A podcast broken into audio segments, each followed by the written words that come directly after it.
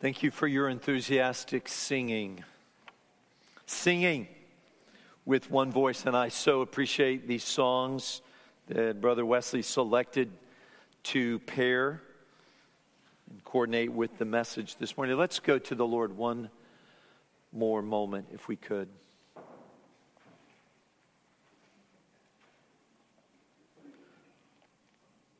Father, it is our confession that we have nothing good unless it comes from you. Nothing.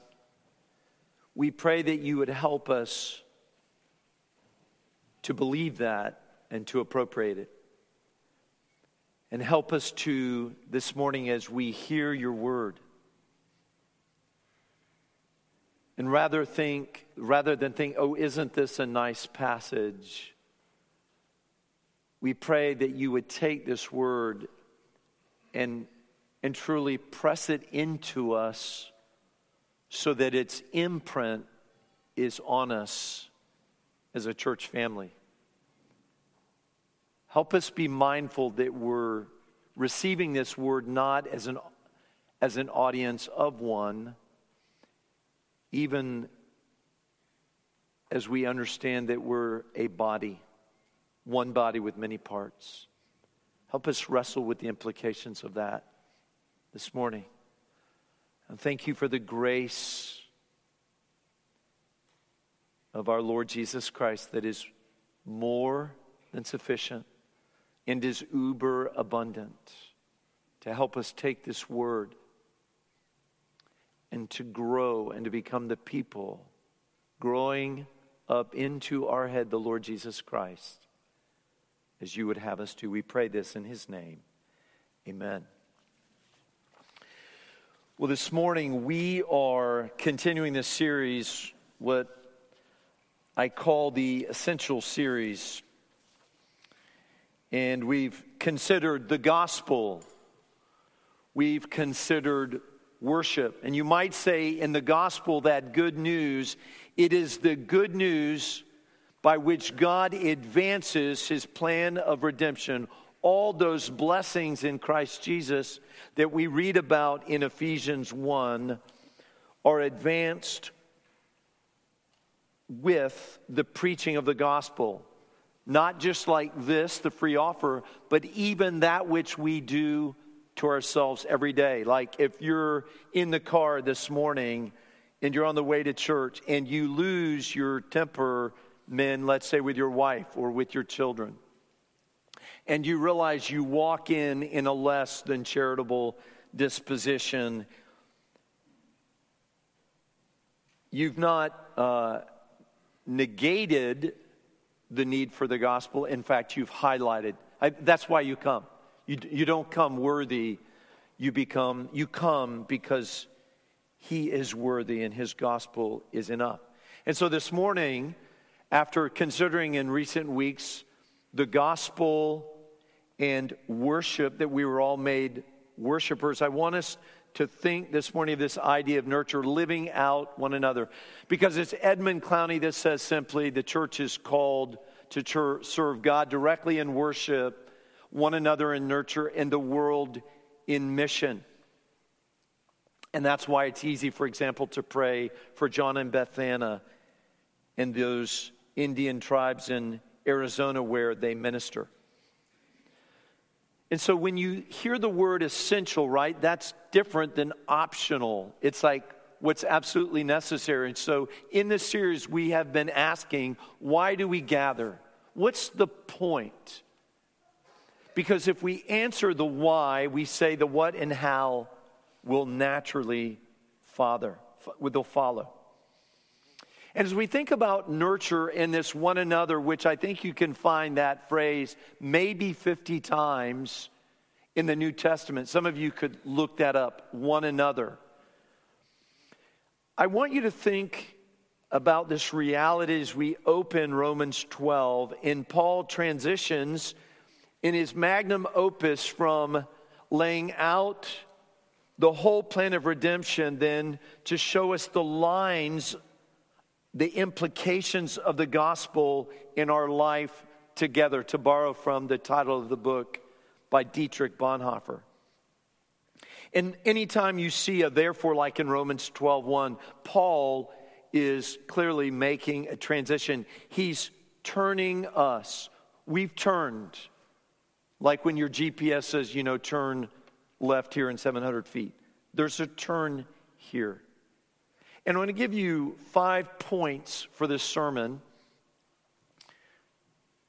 And I want us to break this down into first, in chapter 11, verses 33 through 36, what I call the doxological foreground, just two things. The doxological foreground.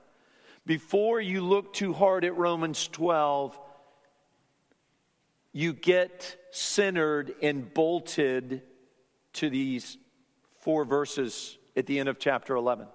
Next is in the first two verses of chapter 12 His mercy, our basis.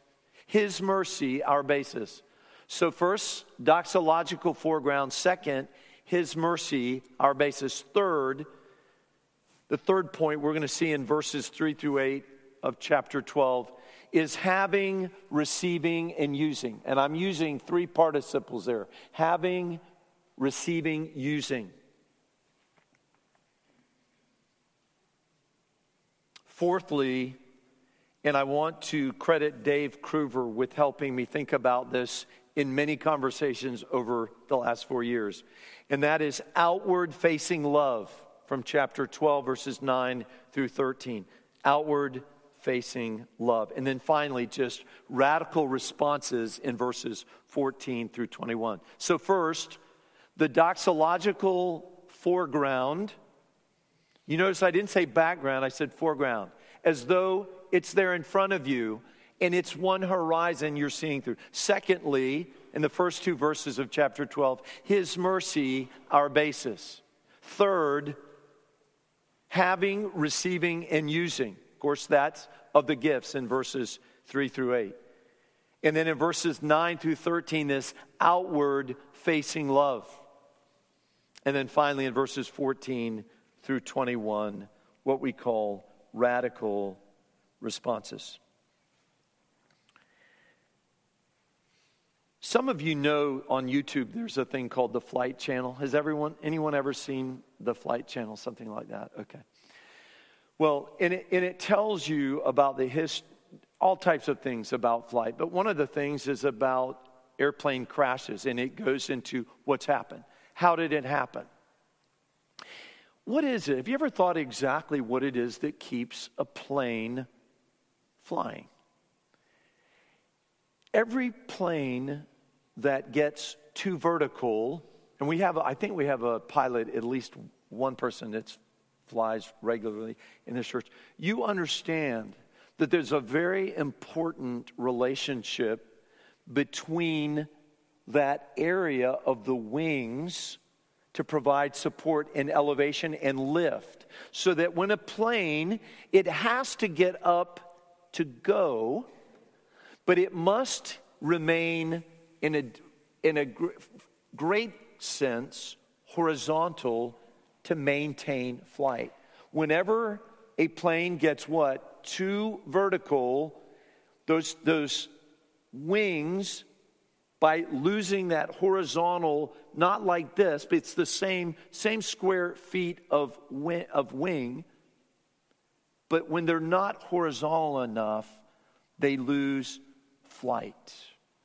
And some of us this morning, maybe some of you have lost some flight. You are in danger of wrecking because you don't have enough horizontal orientation and therefore vertical lift in your Christian life. You've forgotten your brothers and sisters in the nurture that you need to both give them and receive from them. So, first, let's look as we think about nurture in living out the gospel with one another. Let's look at the doxological foreground in these four verses. I want you to notice, I'm so glad Brian read verse 32 as well, because you'll see this word, that, this expression that God might have mercy on all. That's why he's consigned all to a disobedience. And then that makes sense why we'll see in a moment that Paul appeals to God's mercy in verse 1 of chapter 12. But first, notice that God is the source, He's the means, and He's the end or the goal of all things. We might say He is the telic goal, from the word telos, of all things. We're not in the middle of that. It's Him. To Him, therefore, He says, Be glory forever.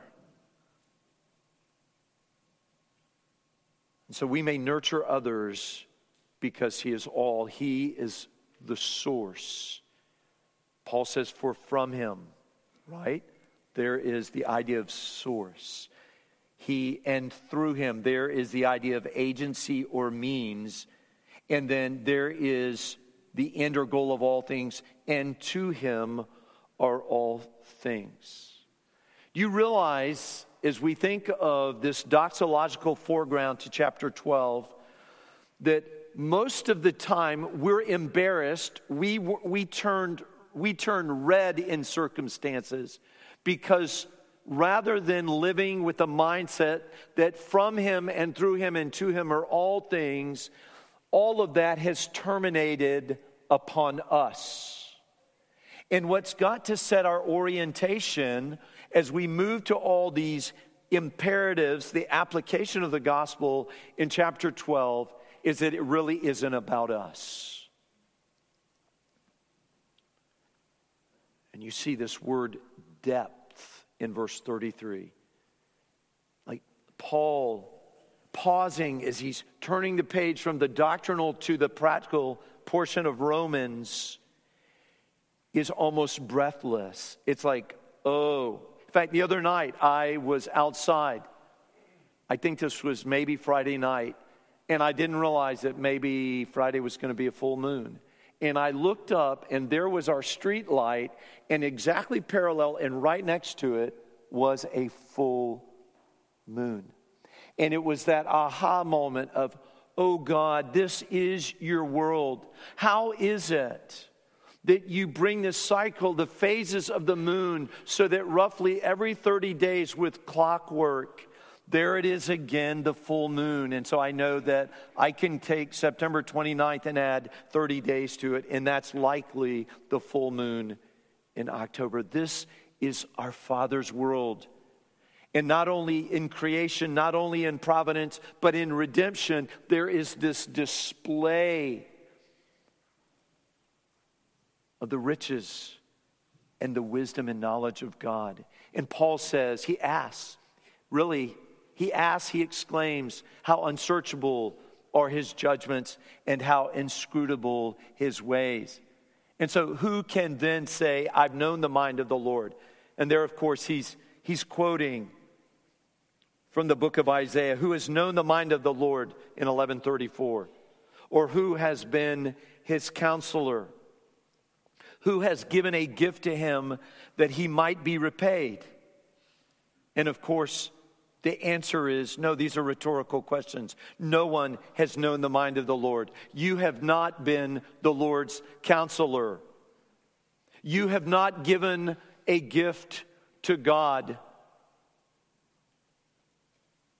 with the expectation that on the basis of that gift, He might repay you. And then He summarizes it all to give us this horizon, what I call a doxological foreground before he begins the imperatives in chapter 12. And so, before we hear the first thing pressed on us as far as duty and our response to the gospel, we're reminded that God has had mercy on all, that all about God is so deep we cannot plumb its depths, it's so exalted we cannot reach its heights. And God will not be owed by us. We'll not even fully understand Him. And it shuts our mouth. And we say with Paul, not stating simply a matter of fact, but this is to be worship. For from him and through him and to him are all things. To him be glory forever. Amen. That is the doxological foreground before Paul puts one thing upon us. Now he transitions. And it's his mercy that is our basis. And when he says, I appeal to you in verse 1, that word can be, I entreat you, I urge you, brothers, or brothers and sisters. And I love this. He doesn't simply say, Now I'm going to appeal to you based on the logic of everything I've said. He could rightly say, say that based on those first 11 chapters. But in tenderness, he says, by the mercies of God. Because, as we always say, He has not dealt with us as our sins deserve. And we could say that right here. And then He says, Look, make this presentation. All that you are. And maybe, you know, like for a moment, think of all that you are, just individually, from the top of your head to the bottom of your feet body, soul, and spirit. You're living, you're breathing, right? Your brain is sending impulses. But there's these members that Paul has spoken of in Romans 6. Like there's this capacity for speech and thinking and listening, either well or poorly. There's eyes that can glare, a nose that can flare in anger, but their eyes that might express compassion. There's words and lips that, though capable of cursing, have a much higher and more regal calling, as we'll see later, to bless. Paul says, in the shadow of this doxological foreground, because of this God who has had mercy on all, he says, That's it. Because of his mercy, I make this appeal to you, and here is your gospel commission. Give all that you are, all your members. Pray with David in Psalm 19:14. May the words of my mouth the meditations of uh, my heart be acceptable, O Lord, my rock and my redeemer. The prayer that, in a word that sounds maybe paradoxical, it's an oxymoron to speak of a living sacrifice. Think about it. To me, when you sacrifice something, you kill it.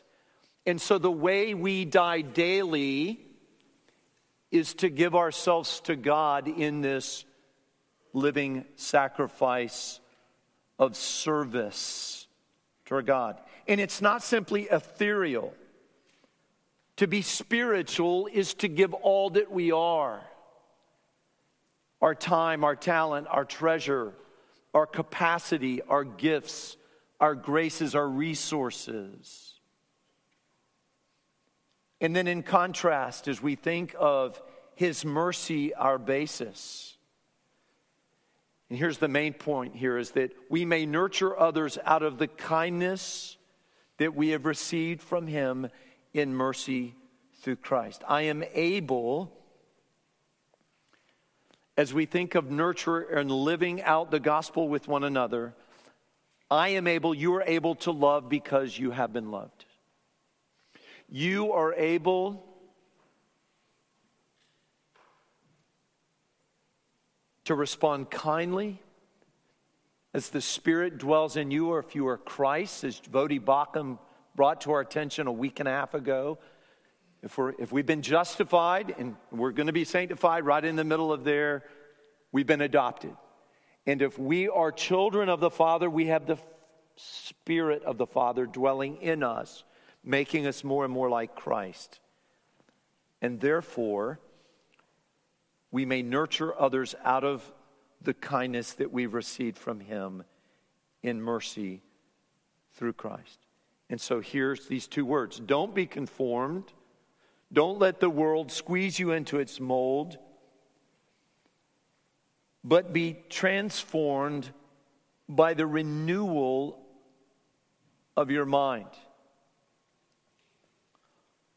Understand that I don't know if it's chrysalis is the word, something like that. Does that sound right? Like a butterfly, not chrysalis. All right? Okay.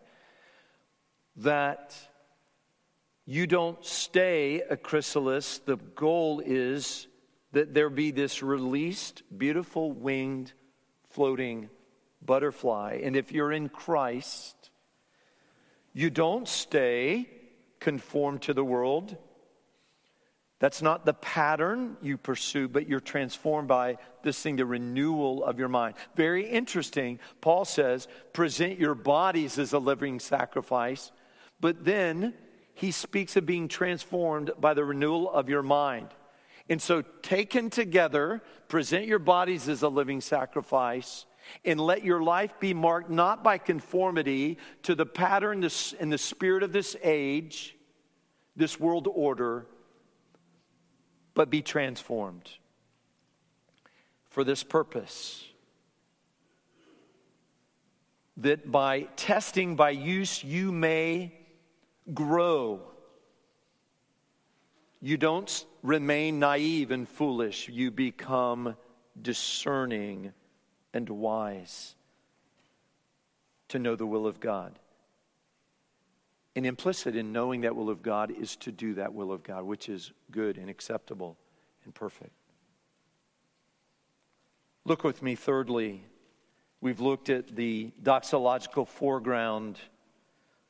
We've seen that it is, is His mercy that is our basis for responding to present our bodies as a living sacrifice, to rather being conformed to the ways and thinking of this world, to be renewed, and to be transformed by a renewal of our mind. But we think, thirdly, of having, receiving, and using. You'll notice that as Paul has spoken of mercy, appealing to the mercies of God, now he says, Look, and I love this. He says, For by the grace given to me, I say to everyone among you what not to think of himself more highly than he ought to think. Now, naturally, it would make sense for Paul then to say, and neither think what? Too lowly. But he doesn't. Have you ever noticed that? He says, think soberly. Okay, I got this. Be transformed by the renewal of your mind. Well, and that accords with think with sober judgment. He says, each according to the measure of faith that God has assigned. And then he make, makes a point that we understand. Like, this is one body with many members two hands, two feet, one heart, two lungs, one brain. Some of you might question that. Two eyes, one nose. You get it. But it's one body. And I look out, what do you see? Do you see 150 people? Or do you see one body reflected in many members? And he says this, he states this in a way that's kind of chiastic A, B, B prime, A. Look at this for a moment. And verse 4 As in one body we have many members, and the members do not have all the same function. So we get that. Praise God. Praise God, everyone's not a nose. 1 Corinthians 7, right? Can you imagine everyone walking around like this? Or just everyone's eyes, like everyone's this big monocle, big eye. Everyone's around looking, staring, like looking under. Okay, praise God. Or we're all just all feet and everyone's just running around, all right, with no order or anything. We don't have all the same function. And so, as we read here, we'll read in verse 6 in a moment, it's important that we're appreciating that we all have gifts Those gifts differ according to the grace given to us. And the call in with the acknowledgement that you and you and you have gifts. Every person does. Are you a believer in Christ? Then the Spirit has given you gifts, graces, capacity, even opportunity. And Paul says, remember, when you look at your brother or sister, rather than be jealous or resentful or disdainful, say, This is crazy. This is so cool. My brother, my sister has gifts that have been given according to the grace of God. There's that word grace again, verse 3 and verse 6. But back just for a moment to this one body, many members, they don't all have the same function. And then he reverses course, verse 5. So we, though many, are one body in Christ and individually members one of another. So let me ask you this question. When you look around, do you see brothers and sisters that are all that much different than you, or do you see them as part of the one body that belongs to Christ? Is this amazing to think that the first day of October 2023, God has so arranged Grace Baptist Church Taylors, as small and seemingly insignificant as we are, He has put together a variety of people with stories and gifts and graces and time and talent and treasure as part of his plan to grow his church until Jesus comes. Like literally, this gathering is a fulfillment of those words by Jesus when he said, I will build my church and the gates of hell will not prevail against it. And I think sometimes, if we're honest, we can keep each other rather than seeing and appreciating and receiving with joy the contributions of others in the gifts, having, receiving, and using. We're like, I don't need that. I don't need whatever you have, I don't need it. And whatever I have, I'm not giving to you. Are you willing to equally, selflessly receive the gifts, contributions, the graces of others? as enthusiastically as you are giving those same thing.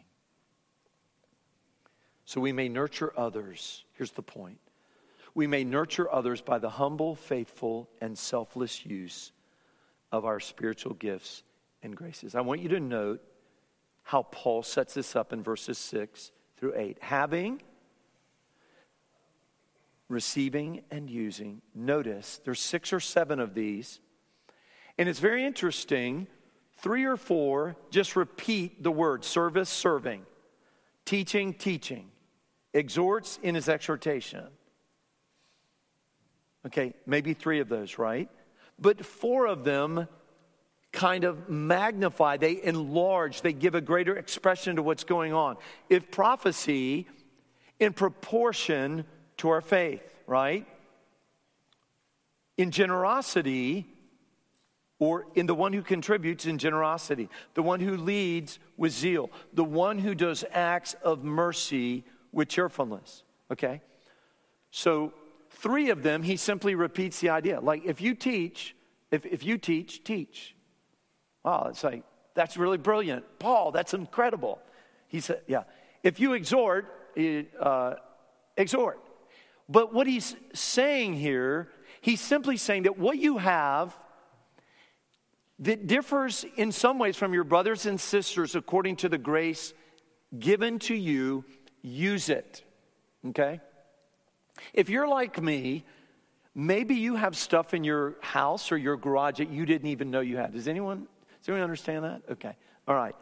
You've got junk, and you really find that out when you move, all right? And what you realize is, man, I had all this stuff, and apparently I really didn't what? need it because I'm used to it. all right? It's kind of like if you haven't worn a shirt in your closet in six months, it's like pro- probably time to go. Like, we need to replace you. You're fired, okay? Something like that. What about you? What about your God given gifts and graces? And there's a book called Solution Focused Pastoral Counseling. And the very premise of the book, and the way we counsel and even disciple one another, the way we relate and live out these one another's, is the starting assumption is that the Spirit of God is at work in your brother and sister. If you are in the worst conflict you've ever had right now with another brother or sister, like the worst, like it's bad, have you, are you telling yourself that guess what? I'm in conflict with someone in whom the Spirit is at work. And therefore, I may trust God as we try to work through this. I don't need to despair, but I may maintain this forward movement because God is at work in my brothers and sisters. And that's true as well as far as gifts. Having gifts that differ then according to the grace given to us, let us use them. Here's my question Does anyone in this church have any idea of what your gifts and graces are? And I'm not saying because you've touted that, you've gone on Facebook and said, my spiritual gift is blank, blank, blank. But it's just so obvious that you can't miss it. Are you using what you have? Well, fourthly, I want us to see the nature of what Paul is calling us to, and it's this outward facing love in verses 9 through 13. And the focus here is particularly within the covenant community. What you see in 14 through 21 can be applied more, even more broadly than simply uh, the, the body of Christ, but the larger community. But 9 through 13 seems to focus us within the covenant community, where we live out all these one another's. And we see that we can nurture others by this outward facing, spirit fueled, and knee bending love where we are the first to put water in a basin and grab a towel and to meet one another's needs.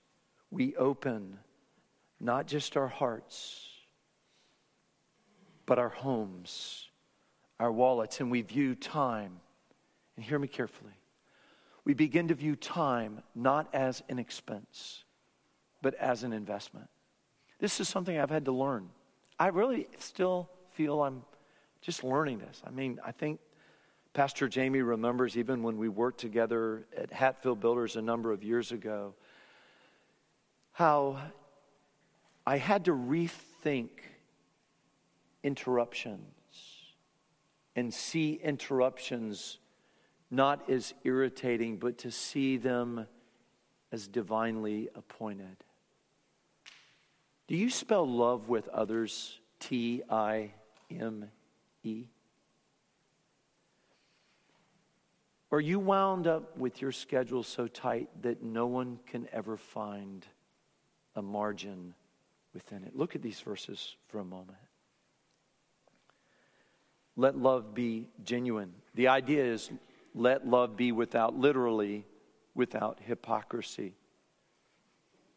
Don't be nice. Nice is okay. Like, be kind. I don't see, like, the, the fruit of the Spirit is love, joy, peace, like niceness. No, love, joy, peace, right? Patience, kindness, goodness. Right in the middle. That's pretty interesting right in the middle of the nine love, joy, peace, patience, kindness of the nine. Goodness, faithfulness, gentleness, self control. Do you love genuinely? Or do you give people wan smiles that you know you give them a smile, but you've withheld your heart from them. These verses remind us, do they not, as we read, abhor what is evil, hold fast to what is good. To love one another with this brotherly affection. Actually, in that expression there, verse 10, there's no verb. It is with, if you translate it literally, with phileo, with brotherly love, loving others. And I think it's very helpful that you might know that these, this whole section 9 through 13 is only two verses in the Greek text. It's all it's a composite. And it reminds us that love here is not hate. It's not, it's not simply the opposite of hate. And the opposite of love is, does not always look like hate. It looks like an indifference to the other, to the other.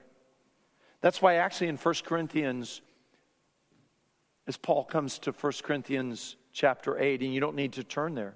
The whole point is, is Paul is taking the believers, and it's like the whole of the church of Corinth is on this rotating dais. And he says, Guys, you're all about you. Now let's rotate you so that your orientation is all about the other. And so he says, I'll do one another in showing honor. Don't be slothful in zeal, but be fervent in spirit, serve the Lord. in all of these as part of one sentence. I think it's just let love be genuine is one sentence. But from the word abhor what is evil, from that expression to the final phrase, seek to show hospitality, is all one sentence. It's all one composite thought. Are you, what's your vibe? Let me ask you this. What's your basic MO for the Christian life? Like right now, is your goal to be as comfortable or more comfortable tomorrow than you are today? Or could you say with Paul, could you state that your desire is with joy to be poured out as a drink offering upon the sacrifice and service of others' faith. That's what this outward facing love is. Like, there's no mention here of your needs and your opinions and your agendas, or my needs or my opinions and my agenda. It's outward facing. And anytime you see the word one another here, I want you to notice, I want you to know this that word there, allelon, is from where we get the word allos or alloy. It's something, another of the same kind of material. So when you, when you read Paul say, when Paul says, love one another with brotherly love or brotherly affection, he's casting your eyes to one another to see each other not so different, but to see sameness, not difference. Does that make sense? Sameness, not difference.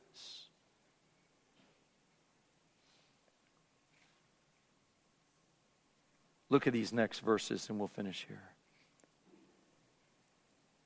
And that's the idea of radical responses. Sometimes it looks like perfect alignment. And sometimes it looks like a surprising response. These radical responses here in verses 14 through 21 is that we may nurture others by a radical and really counterintuitive response to their joys, their sorrows, and their sins. And there's no doubt as you look at this, Paul is broadening the purview from the covenant community even larger. But you might say, actually, no, I felt some persecution within the body of Christ. I felt some real critique, some resistance, some adversaries within the body. Well, here's Paul's word to you. And you'll notice that he's going to pull from Proverbs 25 here in this idea of, on the one hand, we come alongside and we match. We rejoice with those who rejoice. We stand alongside them. We weep with those who weep. So we rejoice or weep with those that do. But we release others to God's wise and just dealings. That's why we may bless those who persecute us. We may bless and not curse them. Let me ask what's your default? What's your default when you're in conflict, when you meet an adversary, you find a brother or sister that's really not getting you or appreciating you? Is it to be defensive? Is it like while you're taking a shower to conjure up a seven point defense? You know, you're in there thinking, okay, like they just don't understand. Or is it to entrust them to God? Is it in a radical and counterintuitive way to come and bring blessing to their persecution and blessing to their cursing? Is it to be ready, like even when we have a couple, couple of couples getting married these next two weeks, to rejoice with them, to be present and to say, We couldn't be more glad for you. We're so happy for you. Is it to come alongside those who are in chronic pain, maybe those who've lost loved one, and let them not be the only ones in the room who are weeping? How about this? When, when you hear other notes, look at verse 16. He says, Live in harmony with one another. Could you imagine if there was only one note within the Christian community? But Paul is saying, Look, this is not a cacophony. This is not an evil sound to be of different notes. He says, You live with one another even when the sound is quite different. And it's so helpful. He says, Don't be haughty, just take the low place. Give the benefit of the doubt. Honor others' gifts. Think the best. 1 Corinthians 13, 4 through 8 allow for the fact that you don't have the market cornered on common sense or biblical wisdom, like others have legitimate thoughts and wisdom as well. Do not be wise in your own sight. In fact, he says, never be wise. And then finally, let's just close here over the next couple of minutes. He says, don't repay anyone evil for evil but give thought to do what is honorable in the sight of all. If possible, so far as it depends on you, live peaceably with all. That sounds just like Hebrews 12, verse 14. Now, think about this just for a moment. Why this emphasis on unity and peaceableness? Do you remember in the preceding section, as we thought about having and receiving and using our gifts and graces? We're one body. And though we have many members, we're individually members one of another. Do you see that? Do you see that because of that reality, we must do everything possible, Paul says in verse 18, as long as we have any influence, as long as it's on our side of the table, to live peaceably with all. By the way, avoiding one another is not living peaceably with one another. Does that make sense? That's simply avoiding one another. To live peaceably means we must come together not to attack, but to address and say and put on the table, hey, this is where I am with you. That doesn't mean we bring a pattern of weekly rebukes to each other like, you know, your daily Bible verse. Hey, let me just bring your weekly rebuke. That doesn't work. And that's not what Paul is calling us to. And so then it makes sense. Don't avenge yourselves. So possibly this is both within the body and outside. Don't avenge yourselves. Rejoice or weep with those that do. Release others to God's wise and just dealings. Resolve to use good as evils conquer. There's a pastor friend of mine that said when he was a young pastor, when he saw something that he was concerned about in one of his members' lives, he would immediately address it. And as he aged and he got more gray hair, he began to pray for that person first, to bring to God, to bring them to God, even before he began to address an issue with them. Is there someone you're tempted to repay evil for evil? Paul says, release others to God's wise and just dealings. And this isn't, this isn't a warrant for not addressing matters, but it's saying start with praying for others, start entrusting others to God as they're His blood bought sheep. And he closes with this beautiful pair of verses from Proverbs 25. He says, Look, here's a new way of thinking rather than attacking, rather than retaliating, rather than warring with your hungry enemy, feed him. The last person in the world you want to give to, Paul says, take out your wallet and empty it for their good. And he says, You'll have an uncommon and radical result for that person you'll get their attention. I don't know about you, but if you heaped burning coals on my head right now, you'd have my attention. That's the point. Paul says, there's something about this that gets their attention. And he says finally, don't be overcome by evil, but overcome evil with good. We've seen a doxological foreground. We've seen that his mercy is our basis. It's why Paul appeals to it when he says to present ourselves as living sacrifices. We are those who have been having, receiving, and using spiritual gifts and graces. We're called to this outward facing love, where we understand that love is not simply the opposite of hate, but that, that in fact the opposite of love is this terminal indifference, this not caring for the souls and the well being and the flourishing of others. And then finally, there's a radical response. It's not as the world gives. And that's why the Son of God says to his disciples, even as we think about living out the gospel and nurture with one another, he says, I give you something different. I give you, by faith and trust in me, the true vine, a peace that the world cannot and nor can ever give. It's to that peace.